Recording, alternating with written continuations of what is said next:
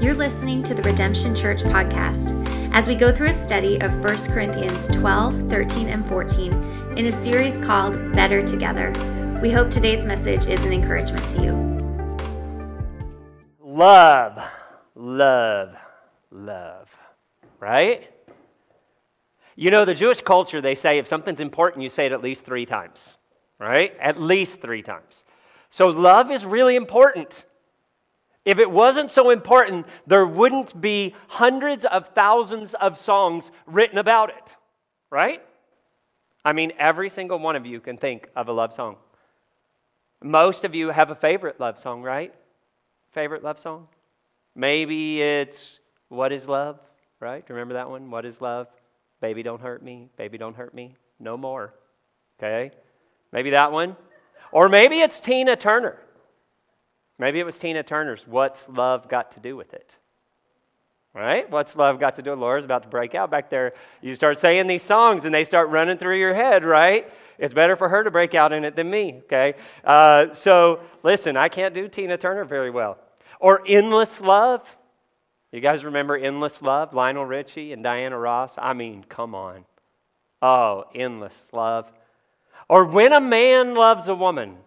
When a Man Loves a Woman by Percy Sledge. I mean, there are so many love songs. We're, we're literally obsessed. We're in love with love songs, aren't we?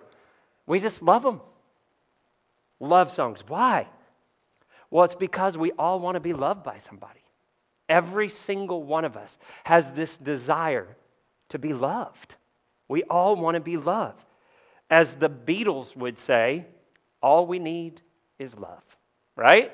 Y'all know you were thinking it, right? Some of you are like, yeah, that one, that one. I was thinking about that one, right? All we need is love. Or the Bee Gees, yeah, reminding you of some old songs that you used to listen to probably a little more frequently than you do now. Uh, maybe they got it right when they said, uh, You don't know what it's like. No, you don't know what it's like to love somebody, to love somebody the way that I love you. You know, that one, wow. Imagine that that's what God says about you. You don't know what it's like. Oh, you don't know what it's like to love somebody, to love somebody the way that I love you. You have no idea what it's like. That love of God is so deep. So, all of this, what does love mean? Love, baby, don't hurt me, right? Why? Because we get so hurt by love. Because love is this deep emotion that all of us have to deal with. Oh, we use this word all the time, right? I love you. I love my kids. I love ice cream. Who doesn't love ice cream? I love donuts. I love chocolate. I love my car. I love road trips, right? I love road trips. I love my dog, actually. I don't, but I'm assuming that some of you guys probably do. If you've met my dog, you understand why I don't love it. But I know Rob loves his dog, right? You love your dog. Mike, I'm not sure. You love your dog? You love your dog. Yes, we love our dogs, right? I love my friends. I love sleep. Yeah? Amen. Can I get an amen to that one? I love sleep, right? We could use a little more amen in here. Right? Let's get this place all loved up, right? I love sleep. Amen. Right? My son loves sleep. And he also loves meatball sandwiches and pizza. My daughter, she loves sushi. You ask her what's her favorite food? Oh, I love sushi. I love sushi, right? We use the word so often that it almost loses its meaning. I love this, I love that, I love this. The Bible uses a whole bunch of words that mean love, and they all have a slightly different meaning. And the reason that this is, is in most other cultures, there's a bunch of words for love. Now, we add words in front of love, right? We call it brotherly love, right? Well, the Greeks had a word for that. And so we're going to go, and there's five Greek words uh, for love, And the Bible talks about these five Greek words. Some people say there's seven Greek words for love. There's actually a little bit of debate about how many actual words there are for love. Okay, so uh, I'm pretty sure there you can see my five Greek words for love. All right, and that's agape. I listened to it like five times. That's how you say it. Agape, not agape. Agape. Yeah, crazy, right? I don't speak Greek. It's all Greek to me, right? Uh, Philia, like Philadelphia, that's where that one comes from, right? Eros, we can't talk about that because this is church. Um, Storge and Phalusia. Anybody speak Greek and want to correct me on some of those pronunciations? I listen to them on Wikipedia. You can listen to something 25 times on the pronunciation thing, and then you get in here and it's like, it's gone. Amen? Amen? I think uh, Pastor Daniel and I know that because you get into some of those strange pronunciations and you listen to the Bible and you listen to somebody pronounce them that knows exactly how to pronounce the words in Hebrew or in Greek, and you listen, then you get in here and you'll be like, how did they say that again? I have no idea. I literally have a pronunciation key for agape, right? A H H G A P A Y, so that I didn't forget because for my whole life I've said agape. Have you? Have you said agape? Yeah, so have I. So it's okay if I slip back into agape. Y'all know what I'm talking about, right? Agape, agape. All right? So this agape is the love of God, but it's also love of children, love of a spouse, okay? Uh, this type of love is what's considered an unconditional sacrificial love. Okay? The type of love that, hey, I would die for this person. I would die for this person. Right? Most men say that they would die for their, their spouses. Most parents would definitely die for their children. Many have, trying to rescue their kids from something dangerous. Right? So it's that type of sacrificial love. And then the philia, okay, and I've seen it spelled a couple of different ways here, um, but um, it's brotherly love, it's deep friendship, okay? Deep friendship. And you know, the philia type of love is the type of love that we have for one another a brotherly love, a deep friendship type of love. Now, eros, this is one we can't talk about in church, so it's, it's intimacy. It's an intimate sexual, uh, both in marriage and immorality. So when we talk about fornication and we talk about all of those, uh, in English we actually get the word erotic from this word. So that, mm, you know, that tells you that it, it can be both, right? It can be both uh, in a holy way inside of marriage or in an immoral way outside of marriage. And then storge, storge, storge, storge, yeah, is family love. Family love. I love my brother. I love my mom. I love my sister, right? My kids, my uncle.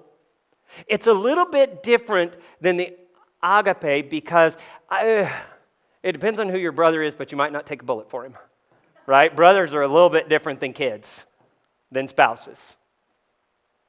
Okay, so, so it is a little bit different. And then the last one that you see up here is uh, Phalusia, some, yeah. And this is self love. Self love, both negative and positive.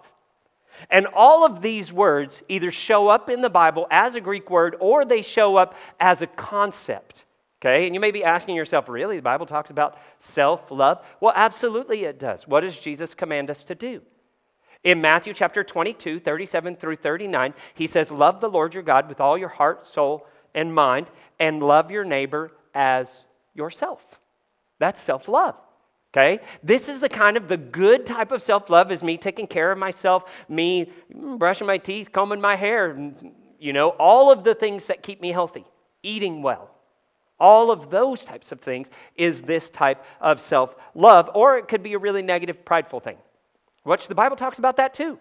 Loving myself too much. Okay? So, but chapter 13 really focuses in on this word agape. Okay? Agape. So, agape love is the love that we see in chapter 13, but it's found 115 times in the scripture, in the New Testament alone. In the New Testament alone. Now, you guys probably know 1 Corinthians chapter 13. A lot of you could probably quote at least four verses from it because it shows up just about on every wedding invitation, any anniversary type of thing, okay, that, that goes out. You see it all the time. When you look at wedding invitations, it's definitely one of those options that you can pick is this 1 Corinthians uh, 13, uh, chapter uh, 4 and on. So we're going to start with 1 Corinthians chapter 13, and we're going to look at uh, kind of a, a summing up what Pastor Daniel talked about last week spiritual gifts. And so it says in 1 Corinthians chapter 13, verse 1, it says, If I speak with tongues of men and of angels, but do not have love, I have become a noisy gong or a clanging cymbal. If I have the gift of prophecy and know all mystery and all knowledge, and if I have all faith so as to remove mountains, but do not have love, I have nothing. And if I give all my possessions to feed the poor, and if I surrender my body to be burned, but do not have love, it profits me nothing. So last week, Pastor Daniel talked about spiritual gifts.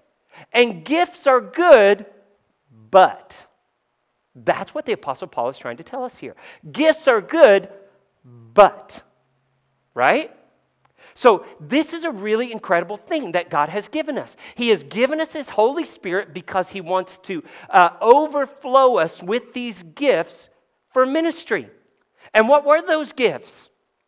Speaking in tongues, prophecy, the gift of knowledge, faith to move mountains. All of these things are incredible ways that the Holy Spirit shows up in our lives. But he says you can have all of these things, but if you don't have love, your actions and your gifts are meaningless in the kingdom of God. They profit nothing. They profit nothing, is what the scripture says. Okay?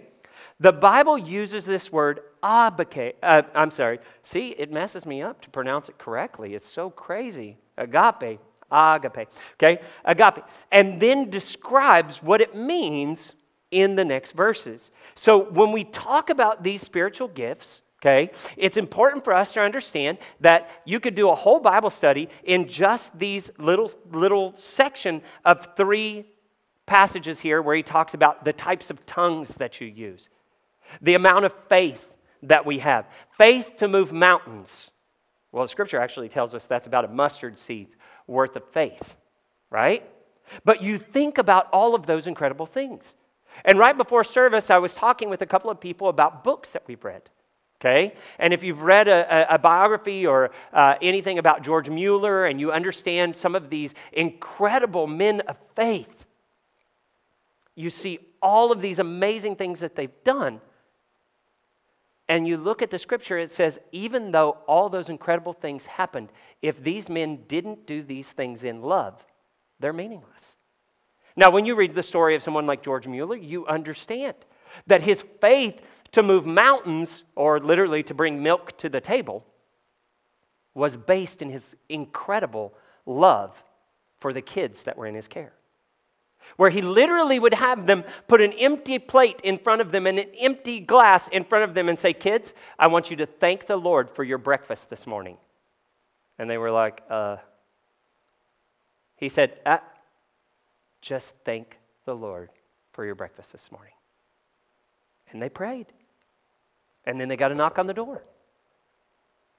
Hey, uh, I saw that you guys were up here and uh, my wagon uh, fell in a hole and the wheel broke, and I was trying to deliver all of these things of milk. Uh, could you use this milk? Because it's going to spoil while we're trying to fix the wagon wheel. And then the baker comes. Hey, I know that you guys uh, are, are, have a bunch of kids here, and I way overbaked bread last night accidentally. And as I delivered it today, I've got a bunch of loaves of bread left. Could you use these? And all of a sudden, there was breakfast on the plates. Faith that moves mountains, but his faith was based in this type of love. So let's look at this agape, this unconditional, this love that uh, basically would die for someone. Okay? So here we go in verse 4. It says, Love is patient, love is kind, it's not jealous. It does not brag. It is not arrogant. It does not act unbecomingly. It does not seek its own. It's not provoked. Does not take into account a wrong suffered. Does not rejoice in unrighteousness, but rejoices with the truth. It bears all things, believes all things, hopes all things, and endures all things. And I'm pretty sure that I saw a couple elbows flying during that, right? Love does not keep account of wrongs. Love is patient. You're not patient, honey, right? Because when we talk about this kind of love, we, we begin to look at this and we begin to say, hey, wait a minute, this is amazing. I wish somebody loved me like this. Somebody that was patient, kind, not jealous, didn't brag, wasn't arrogant. All of these things are incredible ways to be loved. They're incredible ways to be loved, and we all desire that. So, this is agape love and it's a new kind of love. It's a new kind of love. It's pretty cool, actually. A new kind of love. John chapter 13, 34 and 35, it says, A new commandment I give to you, that you love, agape, one another, even as I have loved you, that you also love one another. By this, all men will know that you are my disciples, if you have love, agape, for one another. Okay? So when we look at this passage of scripture, we see Jesus actually giving the command, okay, that we're supposed to love in this particular way, and that everybody else is going to know that we're believers and that we're followers of Jesus because we love in this way. That's what Jesus was telling them. Now, this is a fascinating word because this word agape is actually not found in very many uh, writings outside of the Bible. And a lot of scholars actually believe this is a word that the Apostle Paul created because the Greeks didn't truly have a word that described the love of God. Okay? And then as they went back and began to translate in Greek some of the sayings of Jesus, they would use this word agape when Jesus was talking about this unconditional surrender of love, like he talks about in John 13, 35, 34, and 35. Interestingly enough, some translations actually have the last one. They will know you are my disciples if you have love, and they merge two words together because at the time, before Paul wrote this, the word agape wasn't there. It'll say philea which is not an actual word. What does that mean? It means brotherly love, family love. So that means I so deeply love my brother in Christ that they become my family. Better together, right? Better together. Now, in later Greek translations, they would change this word to this unconditional love of agape, which is describes the brotherly love that becomes family. Is that we have this deep bond of love for one another as believers in Christ. This love is not set aside just for marriage. This love is not set aside uh, just for God's love for us. This love that the Bible is teaching us about right now is for the way that the church should be loving each other.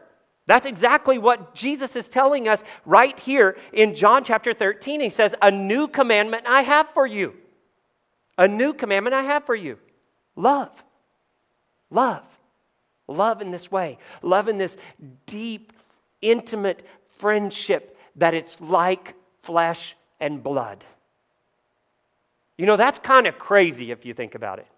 Because this is the thing. A lot of us have family members that we we love them, don't we? We love them. We just don't like them. Y'all know that's possible, right? You can love somebody and not like them at the same time. A lot of us have family members like that. Okay? But this is the reality. Even if my brother right? And I have a brother, and I love my brother to pieces, but he is like the polar opposite of me, okay? My brother is, lives in the sticks in Kentucky and spends his vacations hunting in the woods and uh, putting the heads of the animals he catches up in his living room. And uh, it's just not my thing at all. Okay? He's a bow hunter. Right, for those of you guys that don't like hunting out there, he's a bow hunter. There's a little more sport to that. But they eat everything that he kills, and then they mount the heads and let them come halfway out of the wall, which is, to me is such a strange thing. Okay, I grew up in Kentucky. That probably gives you a little perspective there, right? I grew up in Kentucky, but I absolutely love my brother. Okay, he's a great guy. But there have been seasons of life where I didn't like him. I didn't like him. Whether it was things that he said, there were things that he done. But guess what? Do you realize that in the world, when we decide we don't like somebody, we just start to shut them out of our lives? I need less of that person. I need less of that person. But the way that Jesus is describing this better together says, hey, that person might rub you the wrong way, but agape, but brotherly love, family love. Learn to live with them. They're part of me. You're part of me. We need to be together. We need to be united as a body of believers.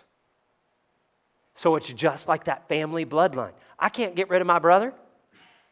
I can maybe not talk to him as much, but I'll always love him. He's my flesh and blood. And the Bible is telling us that we need to love each other in that same flesh and blood way. We're all different. Isn't it amazing? We come from such different backgrounds. As we watch these testimonies, as, as you hear people's stories and all these types of things, you'll hear, oh, well, I came from over here, and we know that we've got people from Washington State, several people from Washington State, actually, and uh, we've got people from all over.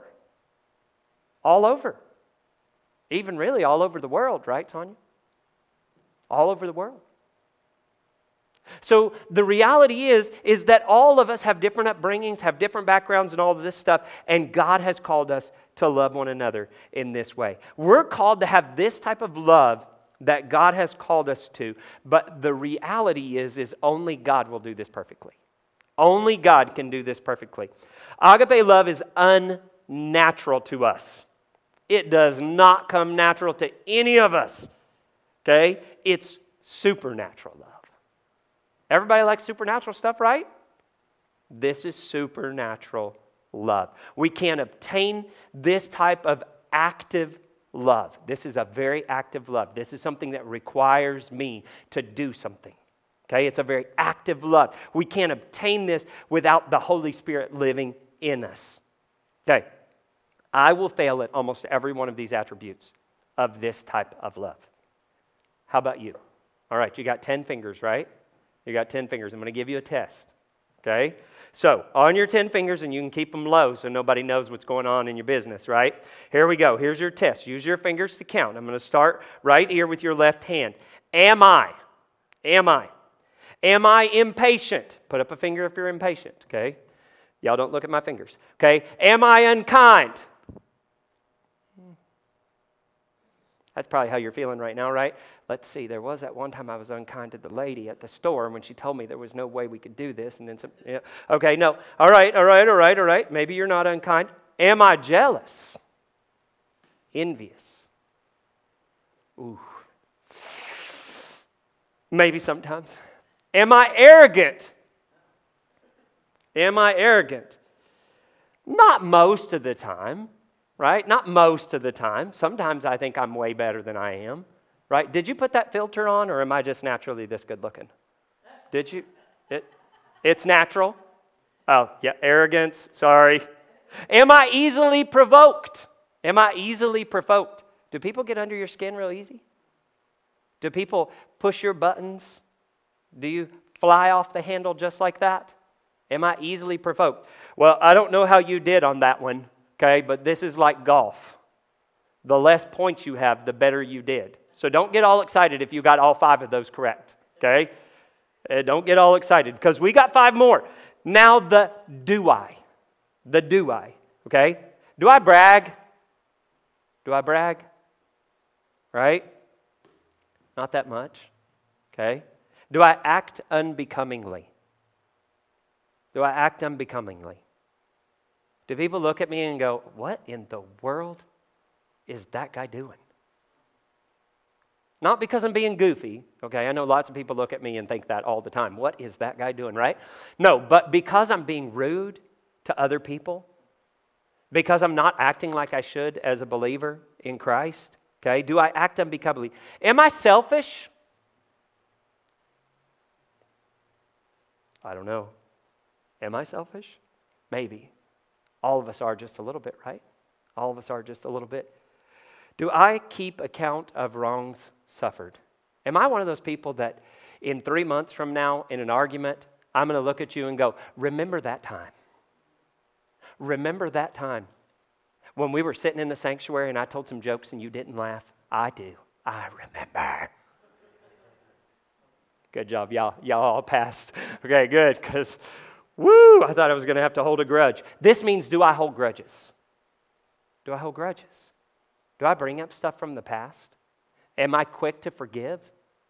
Am I able to let things go and be able to move on once we've come to a resolution?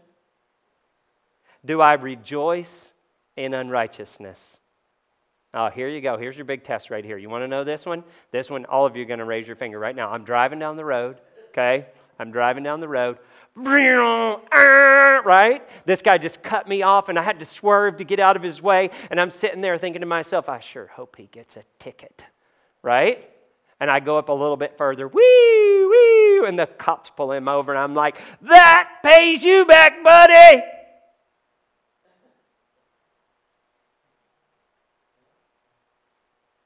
I'm not sure that's quite unrighteousness. But there's so many unrighteous things going on in our world today. And sometimes when people are paying people back for things or being mean to them and they've been mean to us, we're like, yes, get him.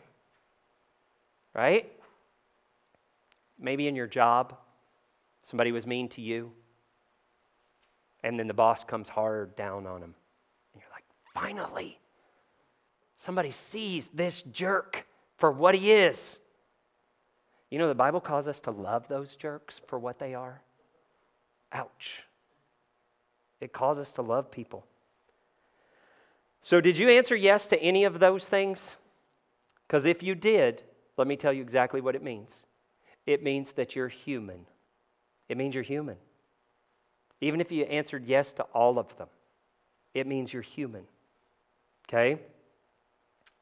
You are human, and God is still at work in you.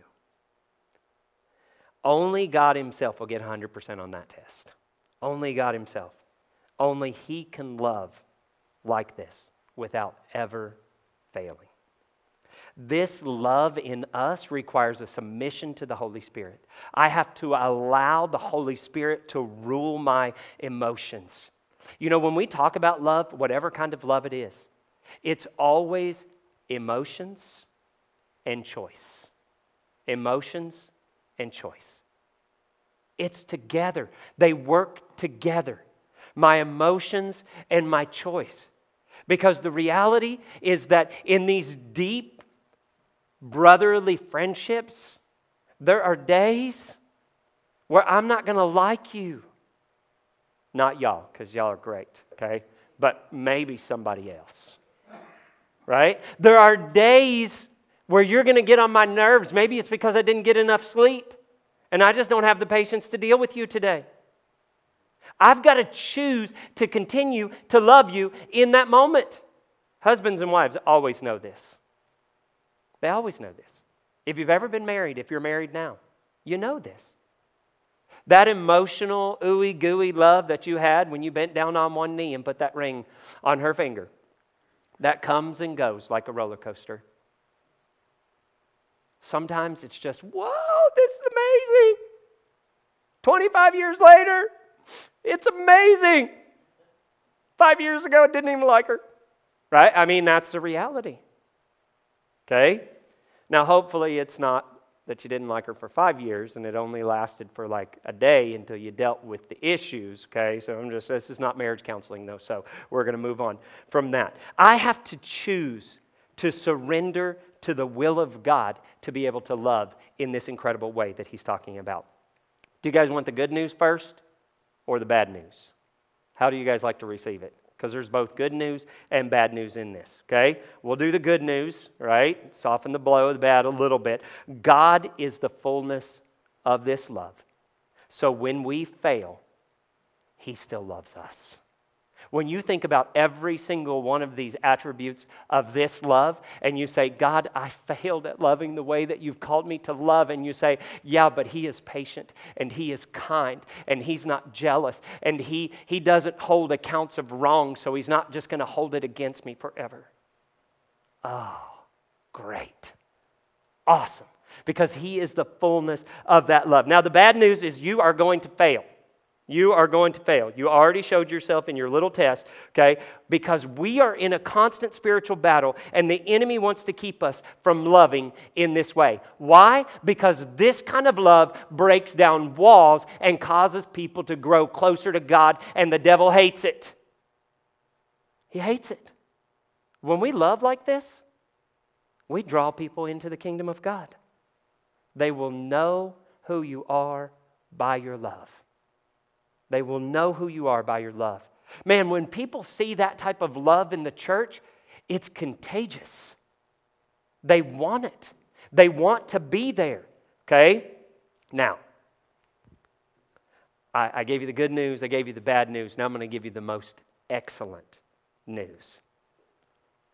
We're not supposed to love like this alone. He didn't say, here's how you're supposed to love. Now, good luck. Have fun with that. I want you to study these, and I want you to walk around and say, Be patient, be patient, be patient, be kind, be kind, be kind. Don't be jealous. Don't be jealous. Okay? Maybe that's helpful for some of you guys. Okay? But for me, it would be such a distraction in my brain that I'd never be able to practice any of those things. Romans chapter 5, verse 5.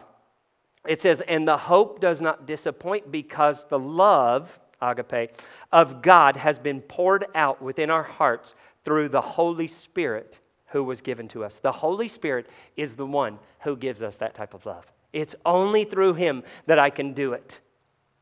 He's poured out the agape love within our hearts, which means it's in there.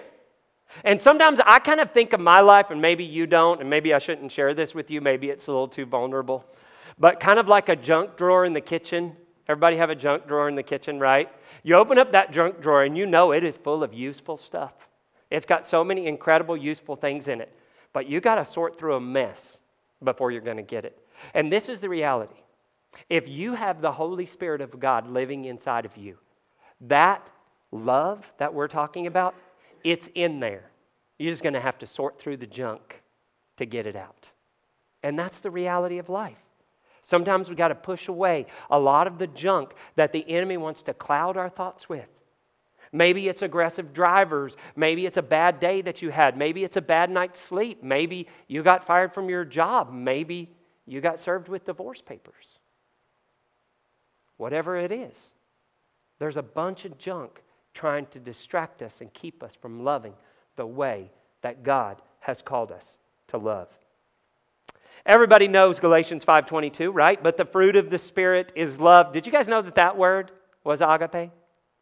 But the fruit of the spirit is agape. It's love. It's this type of love that, that God is talking about here. That the Holy Spirit will give us joy, peace, patience, kindness, goodness. Do you see some of those same words repeated when it's talking about the love in 1 Corinthians 13? Okay? The kindness, the faithfulness, self control, all of these things. Each of these fruits of the Spirit match the biblical definition of agape love. So when we compare the fruits of the Spirit to 1 Corinthians 13, there's some correlation there because it is the Spirit of God living in us that helps us to love the way that God has wanted us, that He desires for us to love. Moving on, verse 8 Love never fails. Love never fails. There are gifts of prophecy, they will be done away with. If there are tongues, they will cease. If there is knowledge, it will be done away. For we know in part and we prophesy in part, but when the perfect comes, the partial will be done away with. Love is lasting and gifts are momentary. The Corinthian church was in love. If you, if you like history, okay, you can study the history of the Corinthian church. They were fascinated by the gifts of the Spirit. They loved to see them in action. And they were doing anything that they could possibly do to get these gifts of the Spirit. They're like, yes, bring the gifts of the Spirit. Let's have services to make sure that the gifts of the Spirit, they were trying to make sure they were in everything that they did to see gifts of the Spirit. And there's nothing wrong with having a special service to allow the gifts of the Spirit to work. There's nothing wrong with that at all. But when that becomes the main focus of everything that we're doing is watching the gifts of the Spirit and we lose focus on the gift giver, then it's bad. And the Corinthians were in this kind of relationship with gifts of the Spirit. They loved them. And that's why the Apostle Paul spends three chapters here telling them about the gifts of the Spirit. Here's the gifts of the Spirit. Here is the most important thing of all love. Love. This is this chapter right here in the middle. And next week, Pastor Daniel is going to talk to you about the use of the gifts and the orderliness of the gifts inside of the church, how they're supposed to function. Paul had to write this to them because these guys were fascinated with this practice. It became so important to them that they had lost focus of what was most important, and that was love. Loving one another, loving the people that God has brought into your life. Okay? Listen, Paul is reminding them that these gifts are for a season. They're for a season. They're momentary. They're gifts to minister, minister, to the saint. They're gifts given to us to be able to proclaim the gospel to the lost. And if we remember the purpose of the baptism of the Holy Spirit, we see that in Acts 1 8 it says, You will receive power when the Holy Spirit comes over you, and you shall be my witness in Jerusalem, in Judea, and Samaria, and even to the remotest parts of the earth. David Guzik says the gifts are temporary containers of God's work. They're temporary containers of God's work. Love is the work itself, it's a container of God's love. That's what the gift is if I've given the gift of prophecy, if I'm given tongues, if I'm whatever it is, it's to be able to demonstrate and show God's love to other people by, by being able to minister to them, to reach them, to speak it in the language that they can understand it, that they can hear it, that they can know what they're, what they're hearing, whether it's interpretation of tongues, whatever it is, whether it's teaching. Okay? These gifts are containers of God's work. Love is the work itself. So much so that in 1 John it says, if you don't have love, don't even call yourself a Christian. How can you call yourself a Christian if you don't have love? If you have hate in your heart against a brother? Right? Here at Redemption Church, we believe that the gifts of the Spirit are still at work in the church. We believe that speaking in tongues and prophecy and gifts of knowledge, all of the gifts, many churches take verses 8 through 10 to mean that the gifts of the Spirit are done away with today. They say that the Scripture is the perfect, that the Bible is the perfect come. And now that we have the Bible, they say that we don't need the gifts of the spirits anymore. We do not believe that the Bible is the perfect come, but we rather believe that the second coming of Christ is when the perfect comes.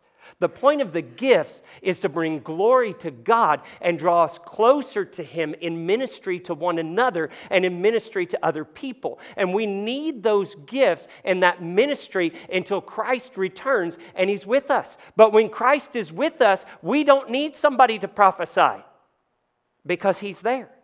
When Christ is with us, we don't need someone to speak in angelic tongues because God is there. We will be able to understand him in the fullness of who he is. So, when we look at these things, it's important for us to know that these gifts today are still active in the church. In Revelation chapter 21, verses 3 and 4, Okay, we talked about this a couple of weeks ago, about a month ago when I was teaching last, and it says, And God will wipe away every tear from their eyes, and there will no longer be any death, there will no longer be any mourning or crying or pain, for the first things have passed away. Okay? So when the first things have passed away and the new thing has come, it says God is tabernacling among us. He dwells among them. He's there. We don't need gifts to access the glory of God because we get the glory of God in that moment. Okay? When we are with God, the first things have passed away. And Paul says they are done away with. Uh, the correlation between those two scriptures is, is very strong. Okay? Verse 11, finishing up here. It says, For when I was a child, I used to speak like a child, think like a child, reason like a child. When I became a man, I did away with childish things. For now we see in a mirror dimly, but then face to face. Now I know in part, but then I will know fully, just as I have also been fully known. Face to face equals full knowledge. Face to face equals full knowledge. Paul says that childish things have passed away. He's st- speaking of maturing in Christ. We're like children, slowly learning and be given the tools necessary to live the Christian life. If you're a parent, you know that that's your job to provide your children with tools that they may be able to function in the real world. That's what we're doing. That's the whole purpose. How to deal with other people, how to drive, how to open bank accounts, everything. How to eat, not put your elbows on the table. All kinds of crazy things, little bitty things that we teach them the whole way, that there are consequences to your actions. All kinds of things. And Paul says, as we mature, God is giving us the tools that we need in this maturity. Okay? And so that's why he says, when I was a child, I used to think like a child. But now that I am a man, I've put away the childish things. The more I grow, the more I learn, the more I know about God, the closer that I can become to him. Now remember, Jesus said, Come to me like a child. Now, he doesn't mean in complete foolishness without the tools to be able to understand ministry and all of those types of things. He's talking about in innocence. Okay? So don't get those confused when uh, we talk about that, okay? Uh, so in 1 John chapter 3, verse 2, it says, Beloved, now we are children of God, and it has not appeared as yet what we will be. We know that when he appears, we will be like him because we will see him just as he is. That's full maturity. Face to face, full knowledge. That's when we become fully mature. That's when these gifts can be done. When we see Him face to face, I will know fully. You know, people say all the time, when I get to heaven, I got some questions for God. Right? Actually, I'm pretty sure the scripture says, no, you don't. You'll know fully. You won't have to ask God why this happened, why that happened, why did he let this, what did he do? No, you're just going to, it says you'll know fully. We will know fully. All right? So the Corinthians, a little more history for you. I teach a little bit of history. Okay? The Corinthians were famous for their bronze mirrors. Their bronze mirrors. They used to polish that bronze up. They'd get that, they'd get it so shiny, you could see yourself in it. They're like, this is great. Now I can fix my hair. Every single one of you has a mirror in your house, right? Now, the Corinthians never mastered the mirror. They would only shine up the bronze to make mirrors and hang them in their houses and use them uh, to put on makeups and do dress their hair and all those other things to be able to see them. But the reflection in it wasn't quite what you see today when you look in a mirror. Has anyone had an old mirror in their house?